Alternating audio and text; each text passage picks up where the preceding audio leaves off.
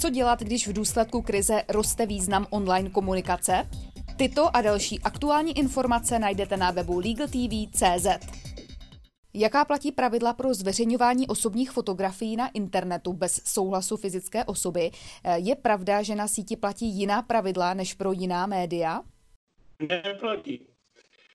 Pro všechna média platí eh, pravidla stejná, přičemž eh, tím hlavním vodítkem je, že nelze zveřejnit eh, podobiznu osoby, eh, která si to nepřeje.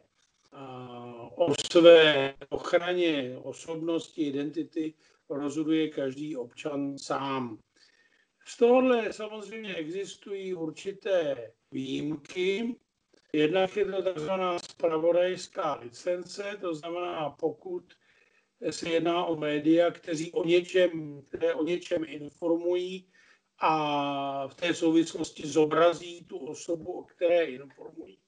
Tak v určitém omezeném rozsahu to možné je, ale pokud eh, si jedna fyzická osoba bez dovolení zobrazuje osobu jinou, ať již je to v novinách, na poutači či na internetu, tak to dovolené není a samozřejmě postižení se může domáhat, aby toto protiprávní jednání ustalo. Je možné prostřednictvím internetu řešit spory? Může soud nařídit jednání prostřednictvím videokonference? To se dozvíte příště.